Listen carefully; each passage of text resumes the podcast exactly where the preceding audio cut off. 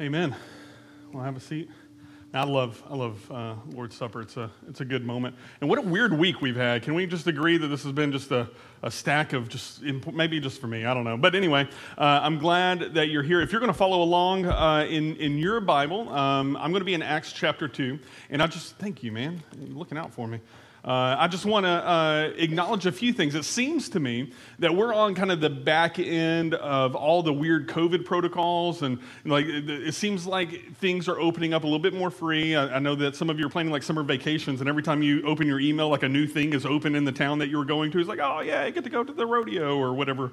I don't know that anybody went to the rodeo this summer, or even if they have summer rodeos. But uh, I know that things are starting to open up. And as things open up, as, as we start to look back, okay, well, what does the new normal look like?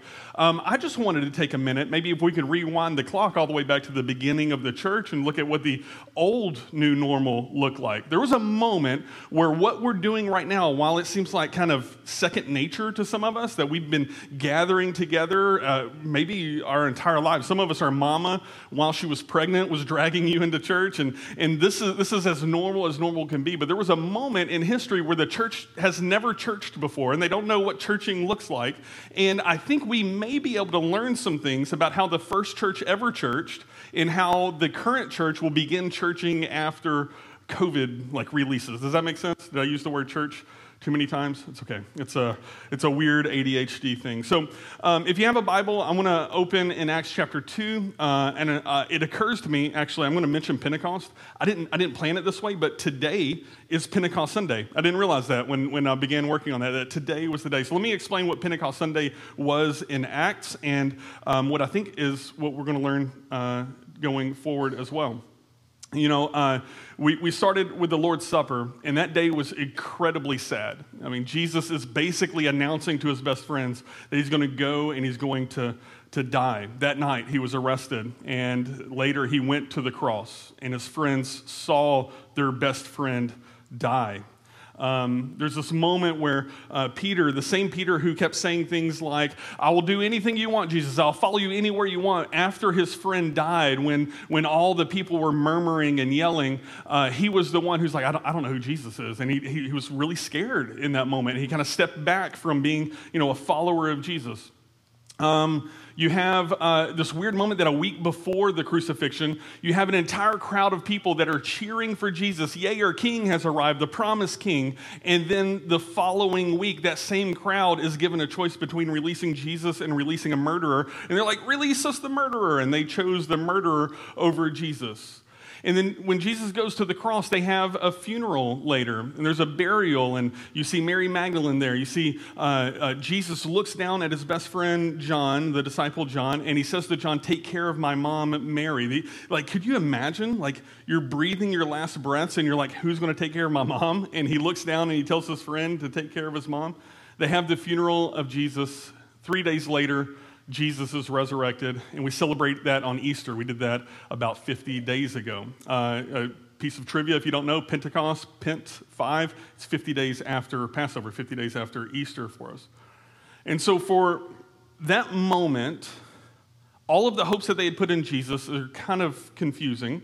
Uh, and then the resurrection happens, and all of the disciples are now confused because what do we do with this? What do we, what do we know? What, what are we supposed to do? And so, what you see in Scripture for about two months is that the disciples just they met together and they prayed and peter's like i know how to go fishing so he goes fishing a couple of times and they, they, they are just like i don't like what does christianity mean what does it mean to be a follower of jesus yes he's resurrected but we've never churched before Acts chapter 2 opens with Pentecost, and there's this moment where the 12 disciples are praying uh, and they're just kind of like trying to figure things out, and something new that has never happened before happens, and that the Lord releases the Holy Spirit on all followers of Jesus just freely. In the Old Testament, you see individual people selected to be anointed with the Holy Spirit, but now it is just freely given to every follower of Jesus. And these disciples who are scared and timid and have no idea what to do immediately are on mission and immediately know what to do. They stand up, they walk out of the room, and they start telling everybody they can about the power of Jesus that has transformed them.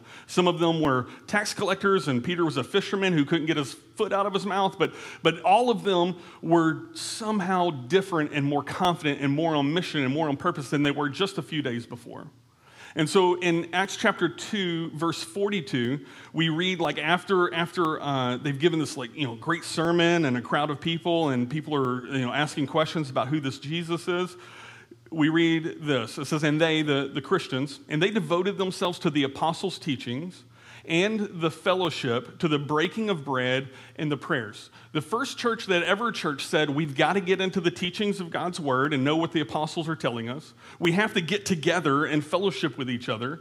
We need to break bread, and when we do that, do that in remembrance of the Jesus who died. We've participated in that. And they devoted themselves to the prayers, and we, we do that. The, the reason why church flows the way that it does is because the first church, whoever church, did these things. They taught God's word. They got together and, and shared stories about what God was doing. They broke bread together and they prayed together. And it says in verse 43 and awe came upon every soul. As the first church, whoever church was churching, they are in awe of what God was doing. It says, and many wonders and signs were being done through the apostles. They're just seeing things happen that they've never seen before. Verse 44 And all who believed were together and had all things in common. Everybody who called upon the name of Jesus for salvation said, We have this thing in common, therefore we're going to have all things in common. Let's get together. Um, I think one of the, the hardest things about COVID, uh, minus, minus those we know who were sick and those we know who have even died as a result of it, I think one of the hardest things about COVID is that it's broken the togetherness that we've had. Um, and I think, I think we can all agree that we've mourned the, the lack of togetherness for a season. Whether that's because you needed to take a moment back and you, were, you, you, you needed to be safe and at home, or maybe it's like we were here, but, but some of our favorite people aren't in the building, that, that there's something that was robbed because of COVID about this togetherness and the benefit of being with you know like-minded Christians and trusting that Jesus is working in their life as much as in yours, but it's different, and you get to see how Jesus is doing amazing things in other people's lives. I know uh, over the last year and some change, uh, it's been really, really a weird season not really knowing how people are doing and calling and checking on people like i haven't haven't heard from you in a while. Are you okay? And yeah we're fine. We're just we can't get together right now because of this.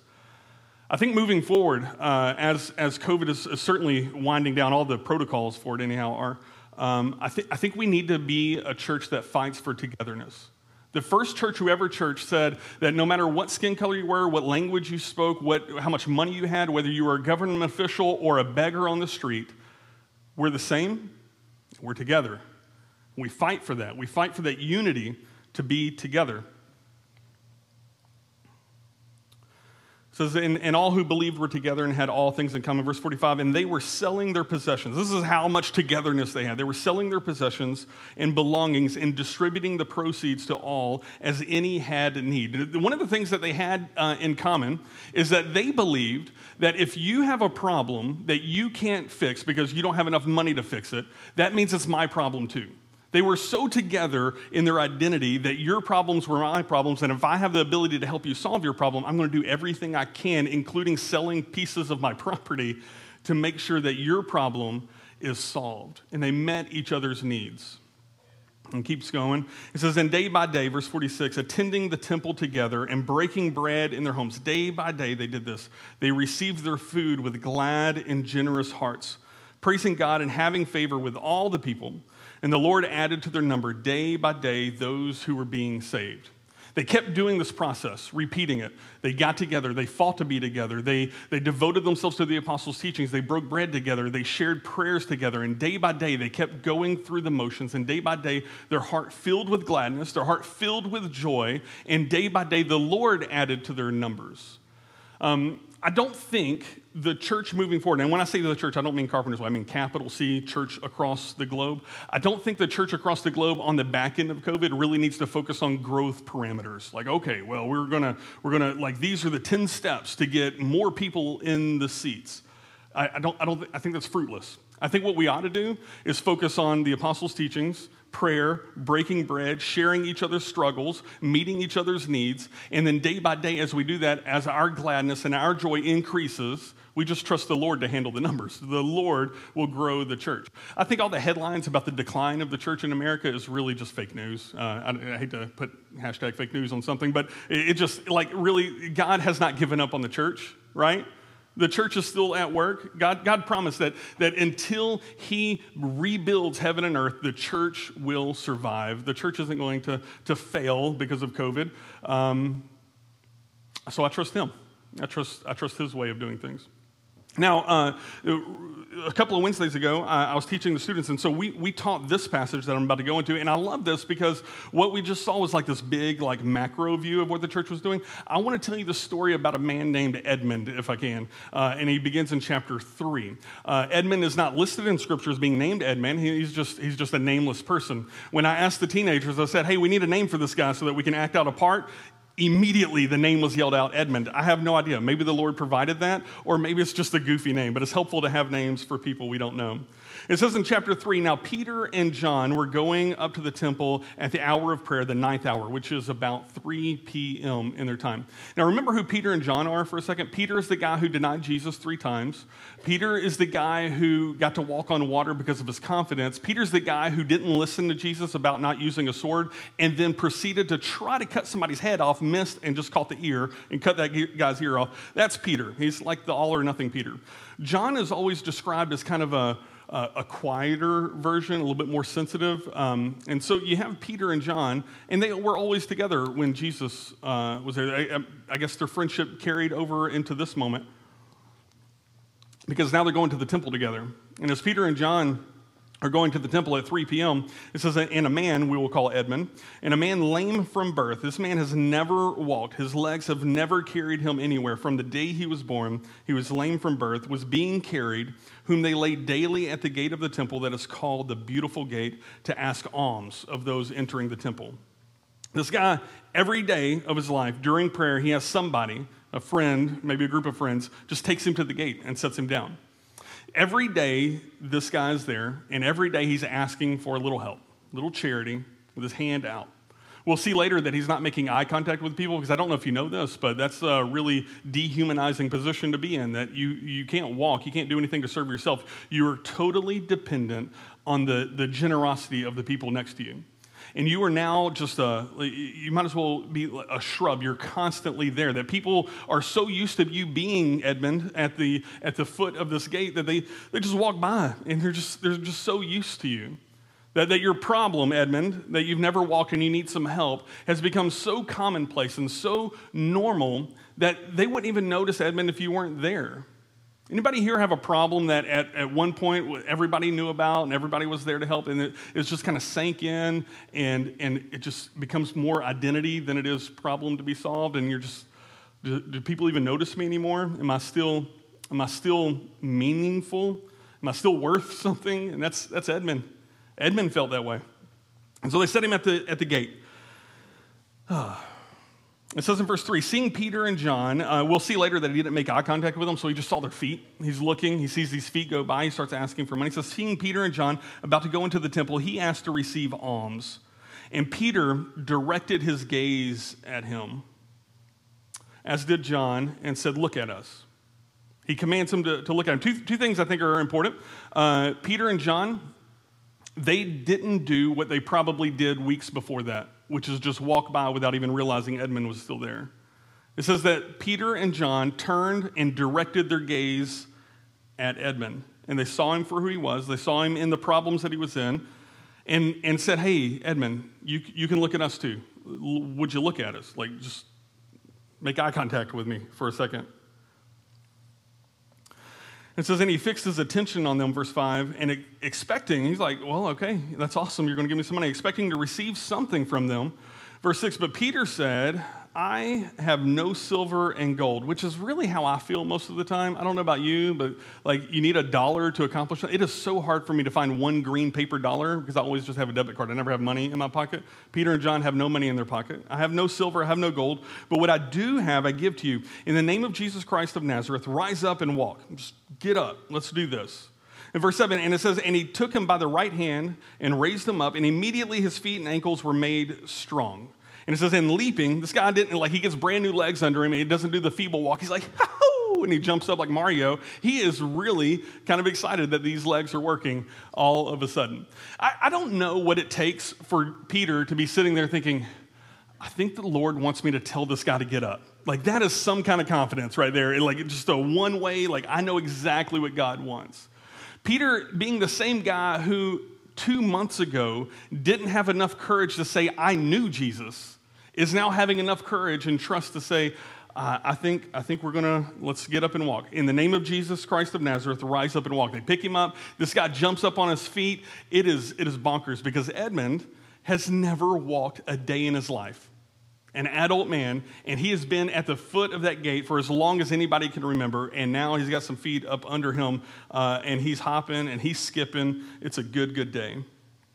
And it says in verse 8, and leaping up, he stood and began to walk and enter the temple with them, walking and leaping and praising God. This sucker was doing like the heel click thing that you see in old movies. He's like, ha ha ha, you know, and he's clicking. Everybody's like, good night, Edmund. Like, have you been faking for the last 30 years? Like, where is this coming from?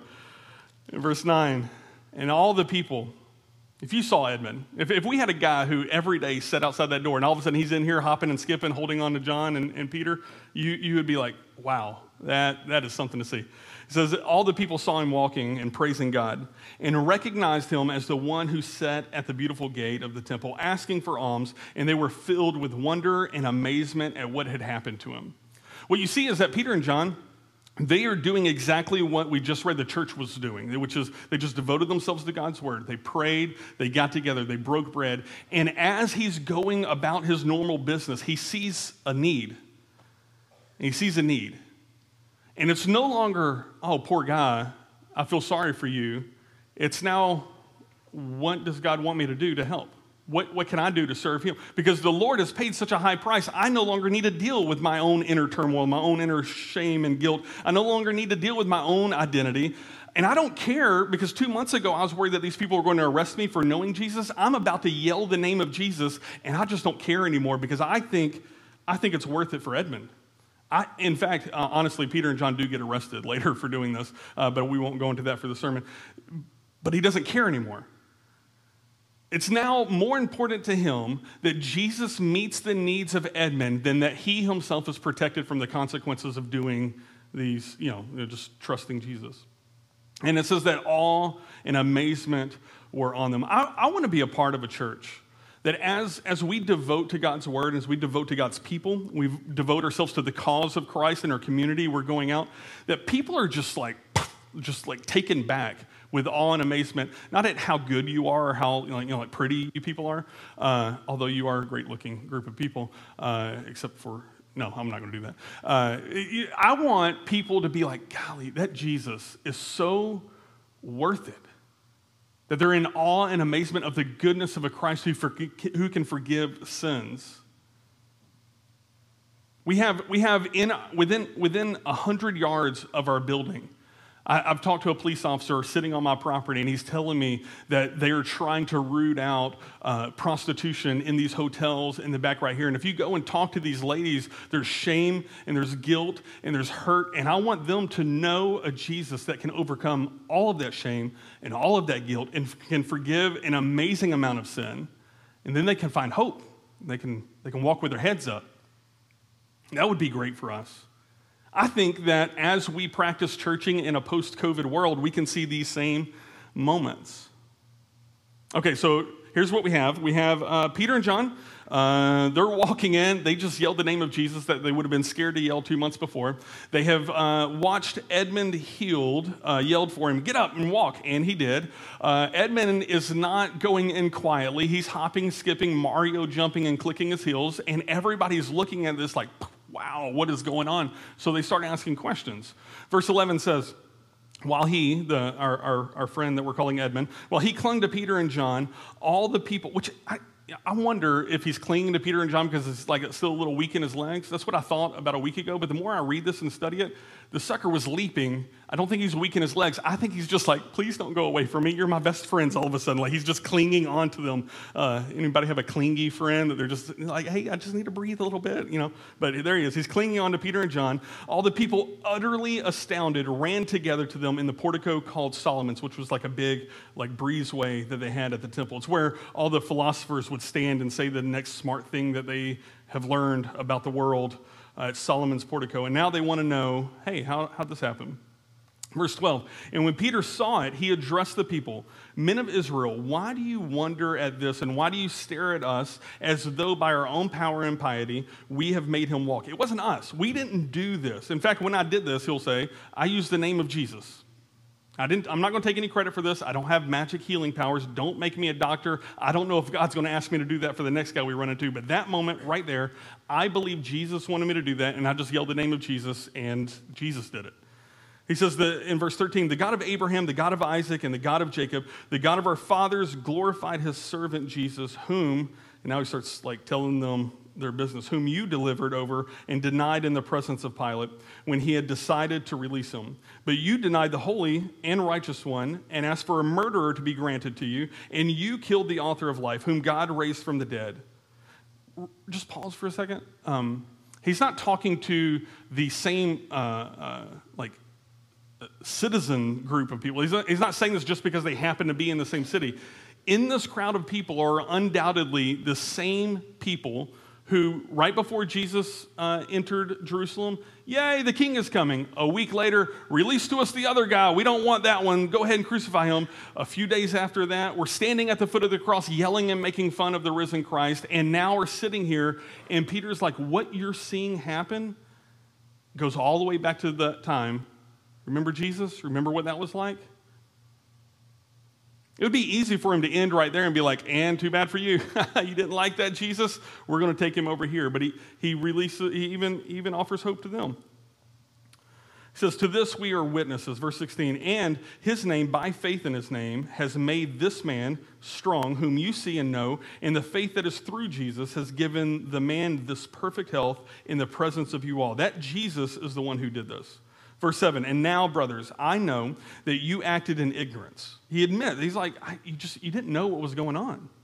How many of us have like had an aha moment? We woke up and we're like, I just wish I knew better. I just wish someone would have said something to me. Uh, or, uh, Wednesday, um, I, I, did a, like a little, like I was thrown in the lion's den for a minute, and some of you came and you asked me really, really hard questions on the stage. And one of them was, that's a joke, it was really painless. Uh, but one of them was, Jesse, share your testimony.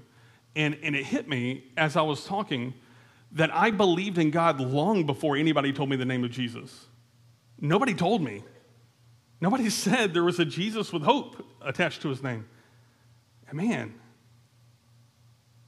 And so you have Peter and John. He's like, let me tell you about the Jesus who has hope attached to his name, who has forgiveness uh, and power.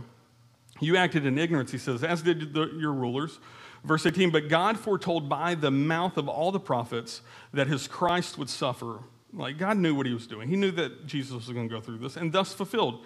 Verse 19, repent therefore you now have a chance. Repent, therefore, and turn back, that your sins may be blotted out, that times of refreshing may come from the presence of the Lord, and that he may send the Christ appointed for you, Jesus, whom heaven must receive until the time for restoring all the things about which God spoke by the mouth of his holy prophets long ago. Here's what Peter and John found out is that Jesus was enacting the, the final plan where all things are going to be restored. And in this moment, he's talking to people who have already said, absolutely no to Jesus, and he says it's not too late to be restored. It's not too late to find forgiveness in his name. It's not too late to find hope. His message, even though he is literally talking to the very same group of people that chose the murderer over Jesus, his message is that still Jesus offers hope.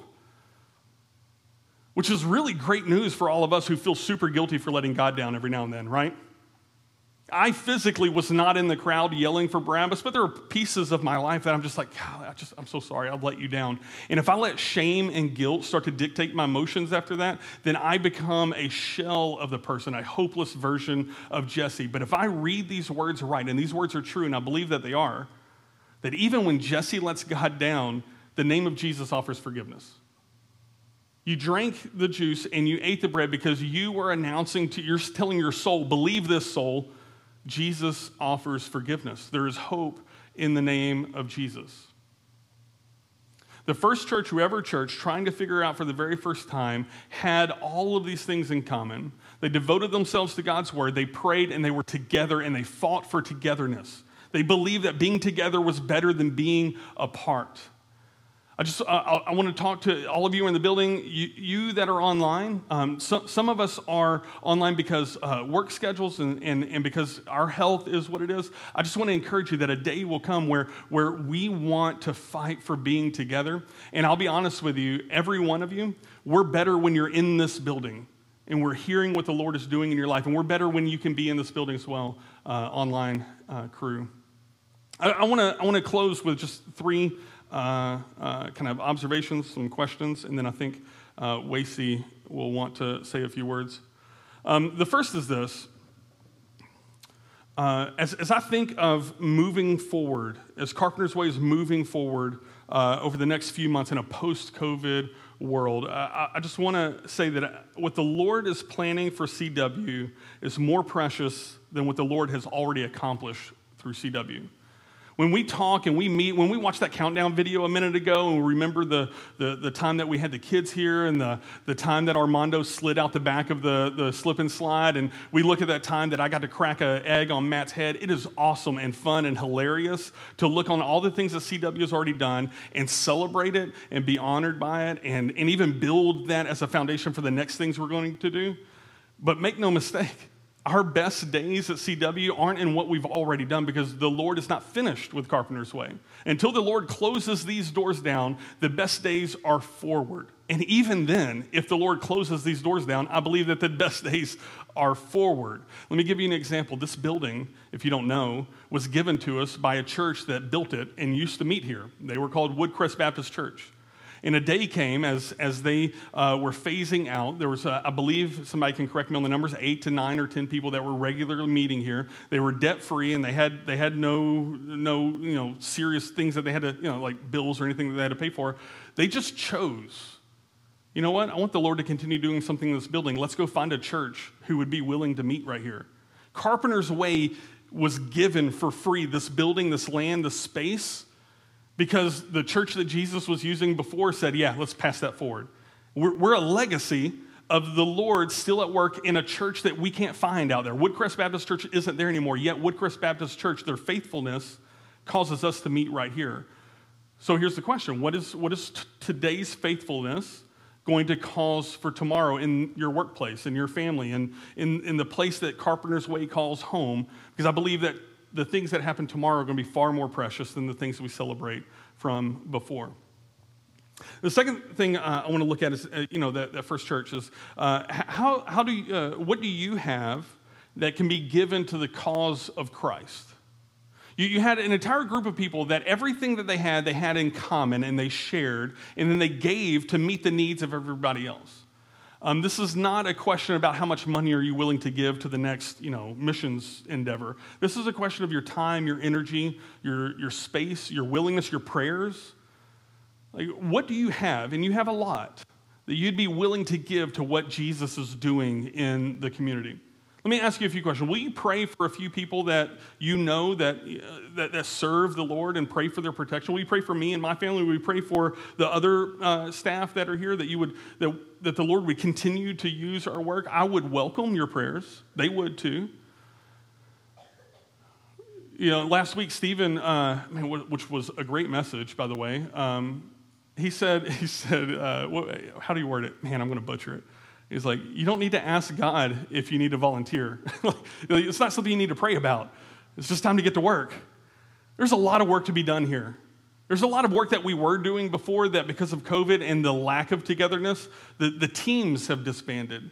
And maybe you're just like, hey, I just want to get back to doing what I was doing. I just want to get back to, to holding doors and, and, and changing diapers. I want to get back to that. Or maybe the Lord has given you a dream and a vision for something new, and you're just like, I want to meet with somebody and like, hey, here's what I think. I think the Lord wants me to have a like grass art ministry. I don't know what that is. I made that up right now.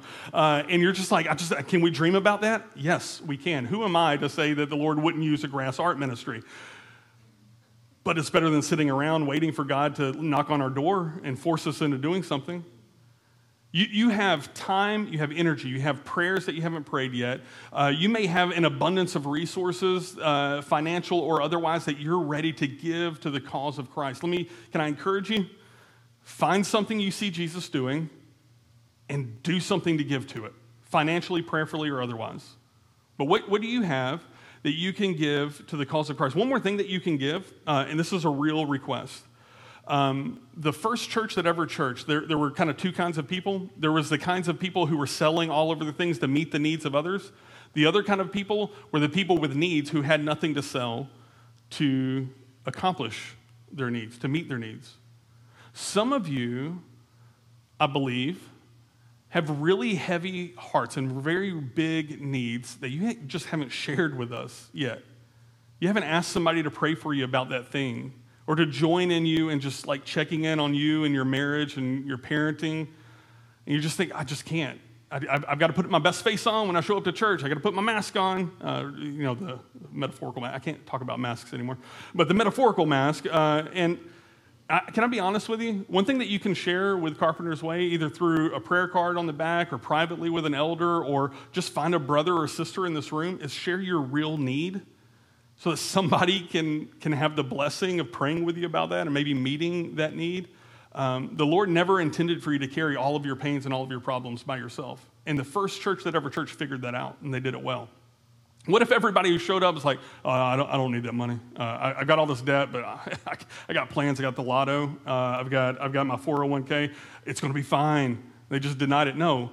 No, there were people willing to give up plots of land to meet the very real physical needs of these people. And if the people with the need said, no, I don't, I don't, I'm not going to give you the chance to do that, uh, the, then these other people miss out on a blessing, don't they?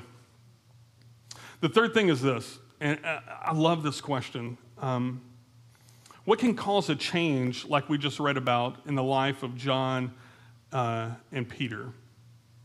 They were not just naturally strong, well spoken people.